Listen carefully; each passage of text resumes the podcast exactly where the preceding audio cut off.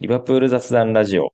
この番組はイングランドの名門フットボールクラブのリバプール FC についてゆるく語っていく番組です。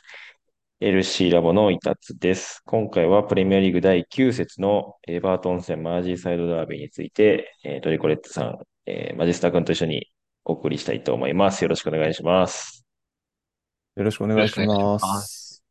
えっと、インターナショナルブレイクが挟まりまして、ちょっと久々になりましたけれども、で、ちょっとその間に、えっと、まあ、みんなリバプールの選手活躍したところだったんですけど、ロバートソンが怪我しちゃいましたねっていうところが、まあちょっとこのリバプール的には、えー、この試合に向けて一番の、まあ懸念点というかビッグニュースだったかなという感じで迎えたわけですけれども、はい。うん、そうですね。ロボちょっと長引いちゃいそうですしね、この後も。うんちょっと痛、痛々しいうん。し、重症、実際重症だったっていう感じですね。うん腕の骨折なんですかね。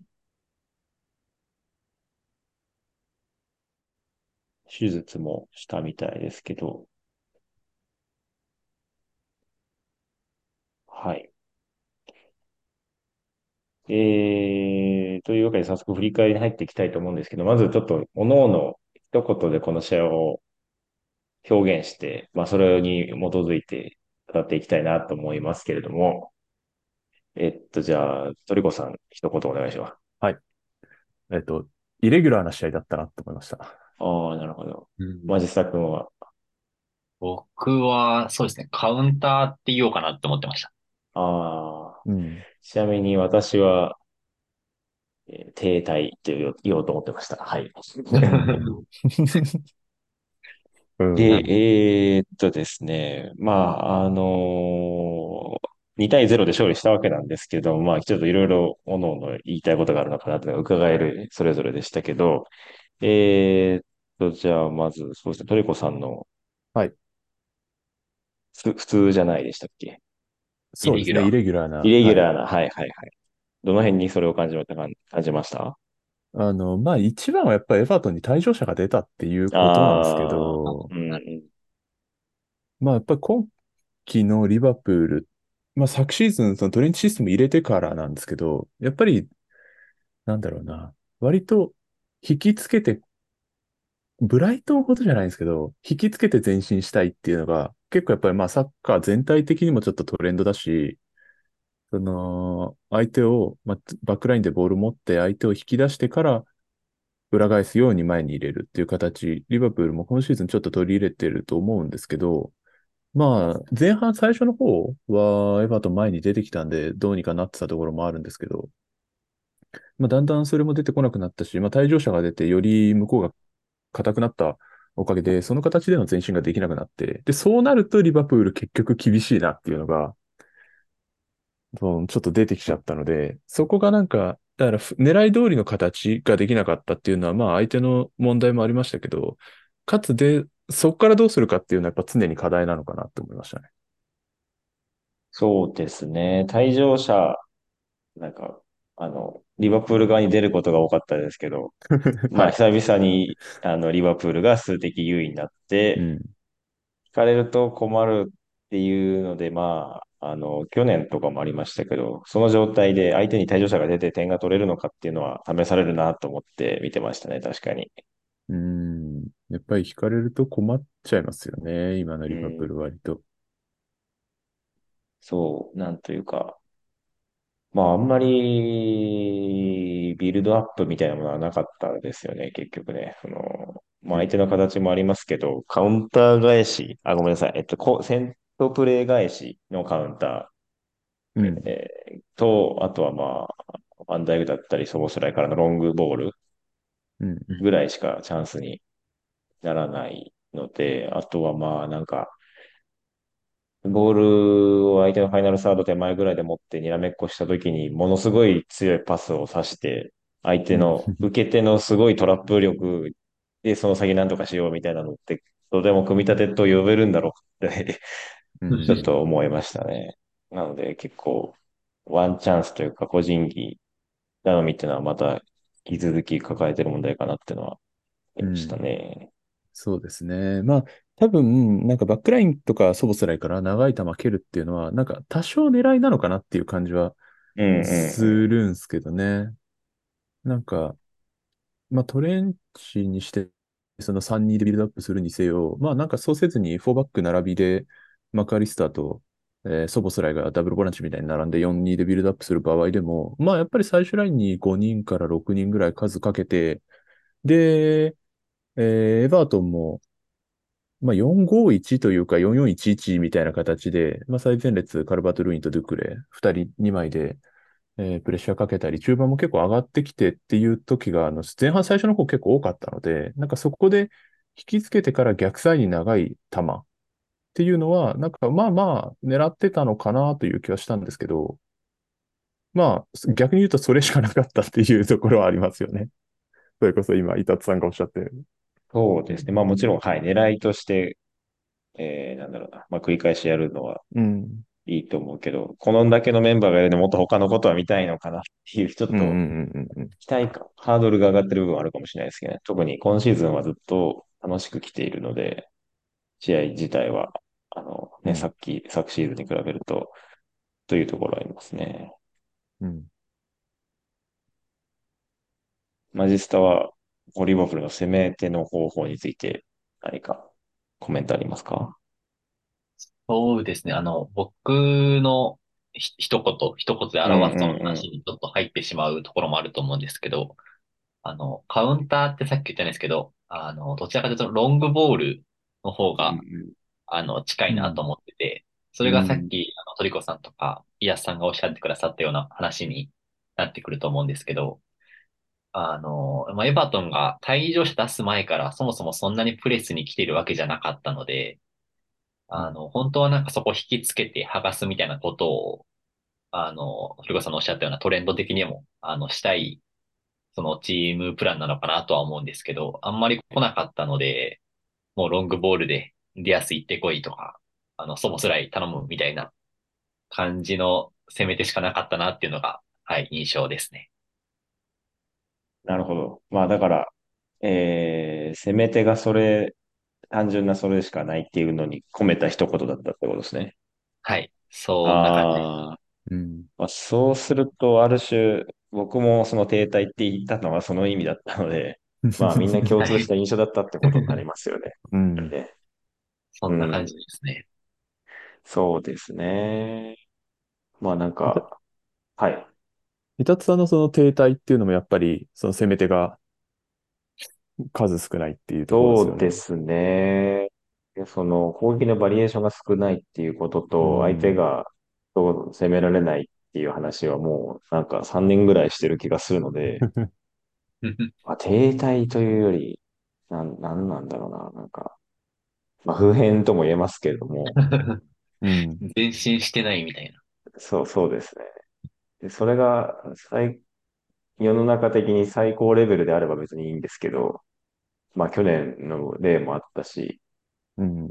変わっていかなきゃいけないんじゃないかとして迎えてるのが今シーズンなので、まあ今んところ結果出てるんで、そんなに上げ足を取ることは言わなくてもいいと思うんですけど、まあやっぱりマージーサイドダービーなので、ちょっと盛り上がる試合を見たかったなっていうのがありますね。う。うんん。硬い試合でしたよね、結局ね。そうですね。こんなに淡々としてる試合でいいんだろうかっていうのは思いましたし、まあ、うん。あのーインターナショナルブレイク明けのランチタイムってめちゃくちゃきつい日程で、まあその回数が一番リバプールが多いみたいな話も結構取り沙汰されてましたけど、まあなのでそういう状況を戦略的に見ると、まあ、ローテンションで、で、ツィミカスも途中で下げたけど勝てたみたいなのは非常に意味はあるんですけど、まあそういう、まあリーグ戦って結局そうやってフラットに見て、総合値で判断されるのが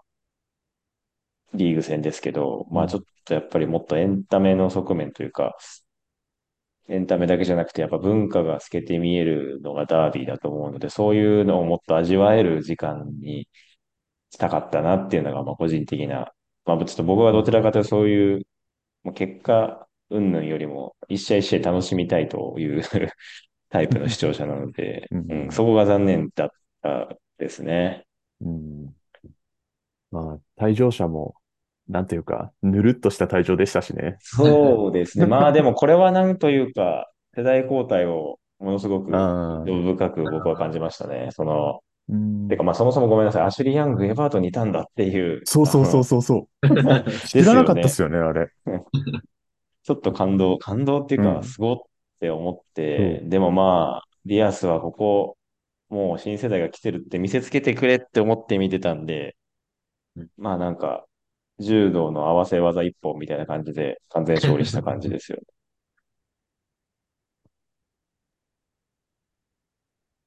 完璧、完璧でしたね、ディアスは。うーん、そう、そうなんですよ。左の攻めが多かったですかね、やっぱり。そうですね。基本的にディアスをアイソレーションで残して、あの、うん。もうそこで勝負させるみたいな形の攻め手が多かったですね。うん。う。うん。そうですね。まあ、あとまた、フラフェンベルフが、割と多分左前気味に残ることが多かった。まあ、カーティスでもそうなんですけど、あの、マカリスタと祖母がちょっと下がり目に入る分、あの、左インサイドってちょっと高めに入ることが多いので、まあ、その辺で割と高い位置でコンビネーションしやすかったかなっていううのもあるかもしん。れないですね。なるほど。まあ確かにトレントが中に絞ってどこにでもパスを出せるよってのを晒しつつ結局左なんだって思わせといてサラーも右にいるみたいなのは結構相手を揺さぶれるんで、っていうか、うん、うん、そうですね。だから、なんていうか、右のトレントから左に展開して、最後また右でサうん、ラが仕留めうん、るみたいな、うん、うん。ざっくり言うとそういう流れですよね、多分ね。なるほど。まあ結局揺さぶりだよなっていうのは結構思いますね。相うん、手を崩すとうん、きには。うん。うんそうですね。やっぱり、それこそなんか逆サイドの、大工もとかもまあ得意なボールですけど、逆サイドの長い球ってこの試合結構やっぱ多くて、うなんか単ん、純にやっぱりそれってディフェンダー的にも目線切れるし、その目線が変わるときに、例えば背後側に入り込まれたら、もうどうしようもないので、やっぱ単純にそれって有効なんだなと思いますよね。うん。そうですね。そうなんですよね。うん、だから両サイドにやっぱり選択肢があるのは前向きに捉えていいかなと思いますね。ちょっとここまでネガ、ネガを展開してきましたけど。まあそうなった時にちょっとロボがいない中、ツミカスに今後期待が高まってくるわけですけど、まあちょっといきなり定番で難しい部分もあったかと思うんですけど、そういうのも相まって、どうですかね。ちょっと評価は下げてる感じですか、ツミカスは。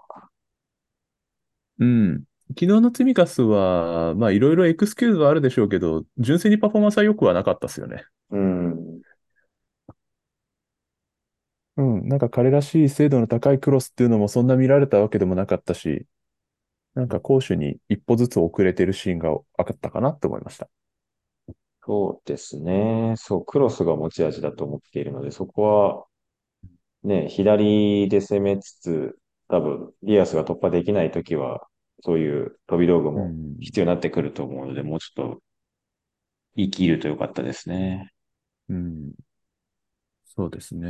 まあ、ね、そ、それこそディアスにボール預けてっていう時に、ロバートソンとかめちゃくちゃ気が利くので、外回ったり、内入ったり、待っててくれたり、いろいろしてくれるので、なんかそこもうまく、なんかロバートソンの動きとかから吸収できるといいですけどね。確かに。ちょっと自信なさげにプレイしてるのも僕はあ気になります。なるほん。ど。なんか、な一回なんか大工に怒られてるシーンとかもあって、うなんか、ん。うーんと、以前いつの試合かな ?CL が何かの試合でちょっとパフォーマンスが悪くて、あの、ネット記事とかにも取り上げられてた試合があったと思うんですけど、なんか、うーん、自信をなくしてるのかなとか、ちょっと萎縮してるのかなって僕は思ってしまいましたね。なるほど。うん。そういう注目の仕方は面白いですね。でも、あれですね。ちょっと積み重には今後頑張ってもらわないといけないので、うん。なんとか自信を持ってじゃないですけど、いいパフォーマンスを出せるように、コンディション上げていってほしいなとう思います。ん。うんこの代表活動期間中はアシストも記録してたりとかして、うん、かなりいい感じかなと思ってたんですけどね。なるほうん。まあ、ね。これは、そう、時間も必要かなって感じですね。うん。そうですね。なんか、やっぱりど、なんて言うんだろう、メンタルがすごくプレーに出る選手っていますよね。ああ、確かに。割と大工もそうだと思ってるんですけど、でもまあ、なんか確かにそういうタイプの選手は、なんか、それこそ試合のワンプレー目とかがうまくいくと多分違ったりするんでしょうけどね。うん、そうね。ツニカスはメンタル強いと思うし、そうそうそう。うん。天性のお調子者なんで、乗ってってほしいですね、まさに。そうですね。うんうんうん、あの、カラバオの決勝の時を見て。ああ、うん、そうそうそう。そうっすよね。あれ決めただけだけどヒーローみたいにずっと映像を繰り返されてますもんね。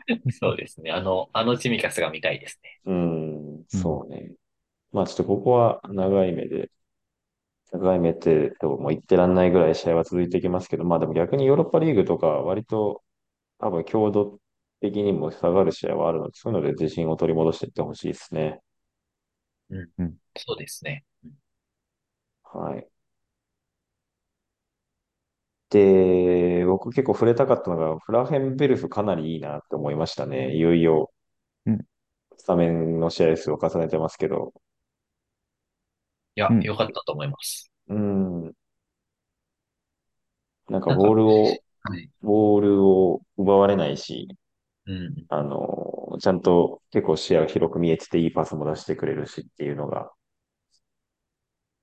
印象に残りました。うんうんうんそう、パスうまかったっすよね。うん。なんか、しっかりボール持てますよね。なんか、しっかりボールを持ってパスコースを探せるからいいところに出せるみたいなパスが多かったと思うんですけど、あの、落ち着いてボールを持てていって、本当に良かったなと思いますね。最強のゴチャットサッカーじゃないですか、リバプールって。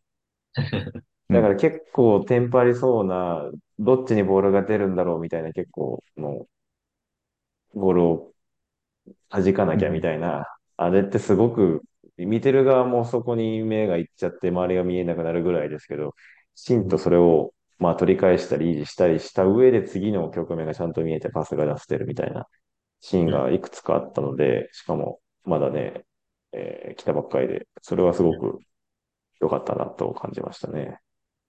うん。やっぱどうしてもテンポ早いんで、難しいと思うんですけどね、うん、中盤の選手って。ですよね。うん。あんな、その中でよく、それこそ、なんかね、そ、そこ見えてたんだっていうパスコースが出せるっていうのは、まあ、多分、すごく視野も広いんだろうし、多分根本的にプレイスピードに対してのアジャストが早いんでしょうね。うん、そうですね。まあ、マカリスター、ソボスライもその辺はかなり得意なので、結構、このチームに適した人材をやっぱり集めてきてるなっていうのが、うん、まあ、試合の内容からも見て取れるようになってきた感じですね。うん。そうですね。いや、そうなんですよ。だから今シーズン、その、なんだかんだ結果は出てるじゃないですか。うん、そうなんですよね。うん。それってやっぱり 中盤の選手がめっちゃいいなっていうのを今すごく感じてて。うん。やっぱりマカリスタ祖母で、まあカーティスだったり、フラーフェンベルフだったり、っていうのが、もう、すごいパス出してくれるんで どうにかなるっちゃなるんですよね。だから逆に彼らになんか気持ちよくボール持ってもらったりとか、まあうまくパス出せたりするように、ための形っていうのを多分、まあうまくアジャストしていってるというか、まあトレンチシステムも実際中盤の選手は多分もう少し中盤人増えてやりやすくなってると思いますし、なんかそういうところで、多分しばらくはやっていくのかなって気ですしますけどね。で、いろいろ中盤が頑張ってるけど、結局、いつも点を取るのはサラーみたいな流れが続いてますね。ようやく得点シーンの話に足を踏み込みますけど、まあでも攻めあぐねいて数的有利なのに結局 PK なのかよっていう部分はちょっと思っちゃう部分もあるんですけど。うんまあ、そうですね。まあでもなんか僕はある意味、相手があれだけ引いてきて5バックで、うん、ボックス内固めるみたいな形になった時に、まあボックスにボールたくさん入れていけば、まあハンドが起きる確率は上がるかなっていう気はしたので、まあ、そうっすね。まあある意味、ある意味そういう攻め方の一つかなと思いましたけどね。うんうん。いや、もちろん。はい。結局、勝てばよかろうなどだったので、全然いいんですけどね。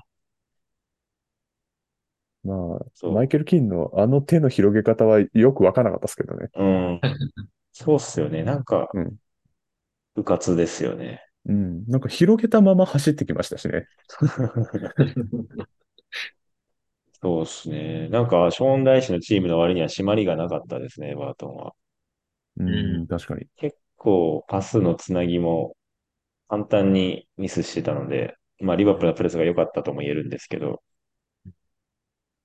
うん、こう言っちゃ悪いけど、このチームには勝たなきゃなっていう展開が続いてましたね。ちょっと先制点取るのが遅れて、やきもきは僕はしてたんですけど。うん。うん。そうですね。あの、PK、あの、取れた PK の前にももう一つなんかディアスが PK 取れそうなところとかああ、なプレイでしたよね。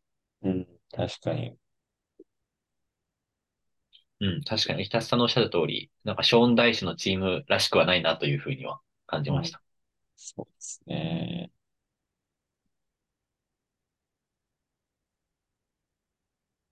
でも PK はやっぱり素晴らしかったですね。あの、はい。サラーの。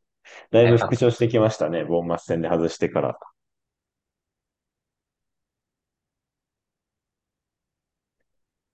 外してからっていうか、あの、昨シーズンの終盤の話ですけど、うん。そこからちょっと自信ない時期もあったように見えたけども、うん。今シーズン何個回蹴ってるんでしたっけ？もあ、う、やっぱピックフォード相手だったし、ズバッと決めてくれてめちゃくちゃ気持ちよかったですね。うん。そうですね。あれはなんか、いい時のサラの PK って感じしましたよね。うん。あと、あれですかね。なんか、あの、ウォーターボトル映し出さはいれてあはいはいはい。れ多分、あれ PK の、なんか方向とか成功率とか、そんなこと多分書いてあったんですよね、あれ多分。そうですね。うん。あの、倉敷さんが全然気づか、気うん、づけてなかったうん、ですけど、ん多分そういうことだと思います。僕も。あれだとサラはどこに蹴ってるのが多いって書いてるんですかね。真ん中ですかね、やっぱり。ああ、確かに。どうなんだろう。真ん中が真っ赤になってるように見えた気がしたけど。うん、うん、うん。うんそう、なるほど。そういう PK キッカーあんまいないですけどね。普通やっぱ一番蹴らないですからね、真ん中。うん。まあでも確かにピックフォード止まってた。そうですよね。動かなああ、かったです。確かに。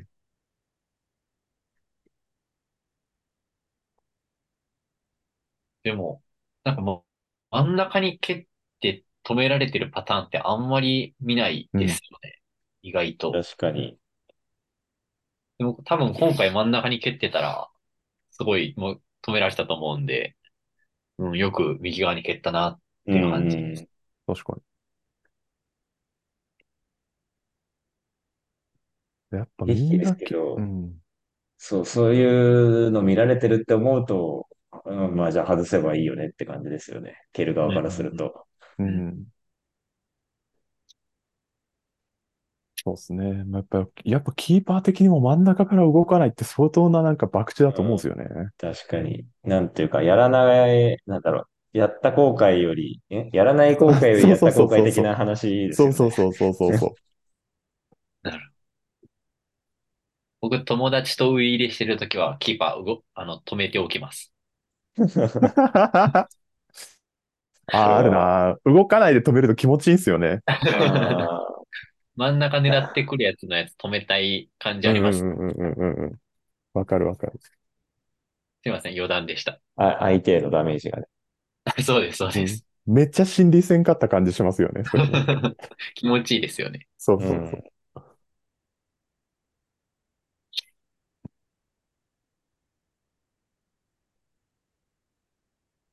JCI 自体は、えっと、まあ、それでリードをやっと奪って安心って感じでしたけど、まあ、なんだろう。攻めあぐねつ、追加点は狙ってたけど、なかなか取れない中で、しぶとく相手にセットプレーを与えられて結構ヒヤヒヤしながら、やっぱりそれのひっくり返して見事な追加点、またサラで仕上げっていう感じでしたね。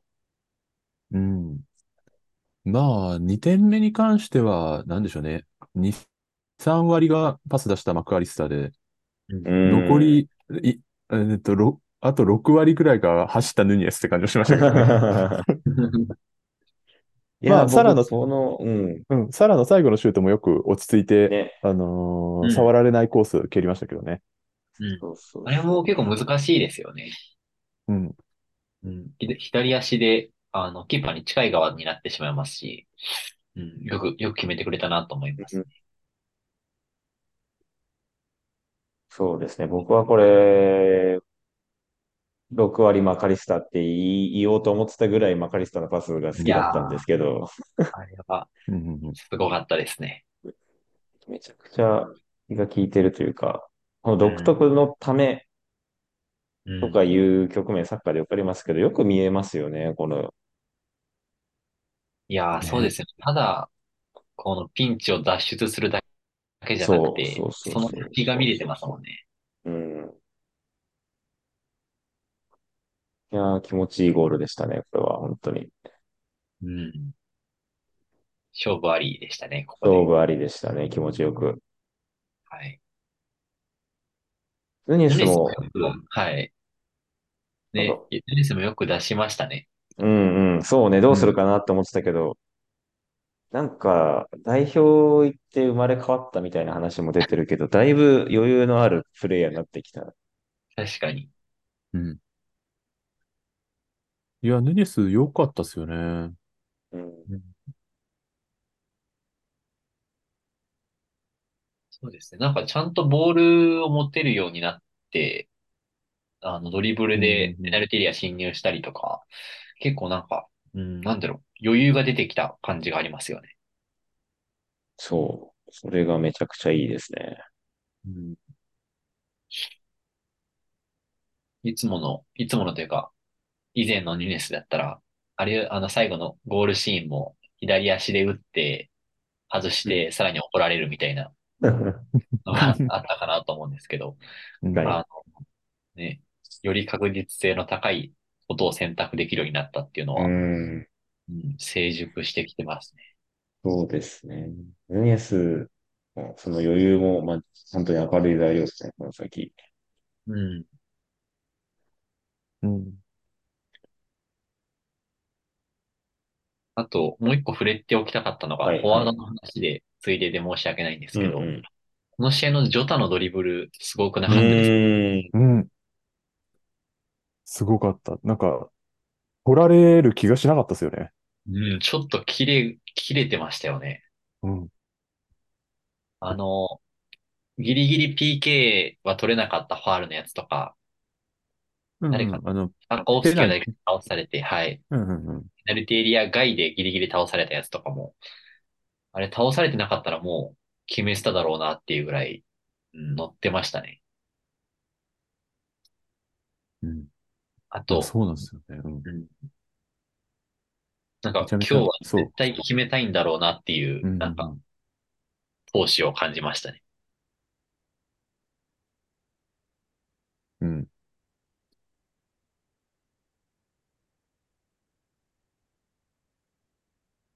ジョタは、まあ結構惜しいヘディングとかもあったり、うん、いつでもやっぱり文脈なくゴールに迫ってくれるプレーを今日も見せてくれましたね。うん、そうですね。文脈ないですよね、ジョタはあんまり。ここがいいとこですね、ジョタ。そうですね。ちょっと、あの、あれかな、退場明け、出場停止明けで、うん、やってやろうっていう気持ちもあったかもしれない。ああ、そうね。しかもダービーだしね。はい。ちょっと、ジョタが乗ってきてくれると、それも明るい材料ですね。うんうんうん。まあ割とやっぱりポジションには揃ってるんで、選手層と試合日程かなって感じですね。そうですね。試合日程は相当きつそうですね。うん。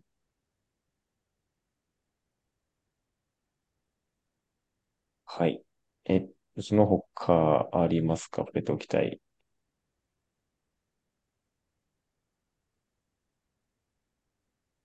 特になければマン・オブ・ザ・マッチを発表して締めたいと思いますが。そうか。いやー、難しいな。でも、これも。うん、意外と難しいですね、この試合。うん、難しい。はい。でも大丈夫です。はい。はい。僕も大丈夫です。えっと、僕はサラーですね。まあ。うん。はい。はい。はい、僕もサラです。ああ、はいはいはい。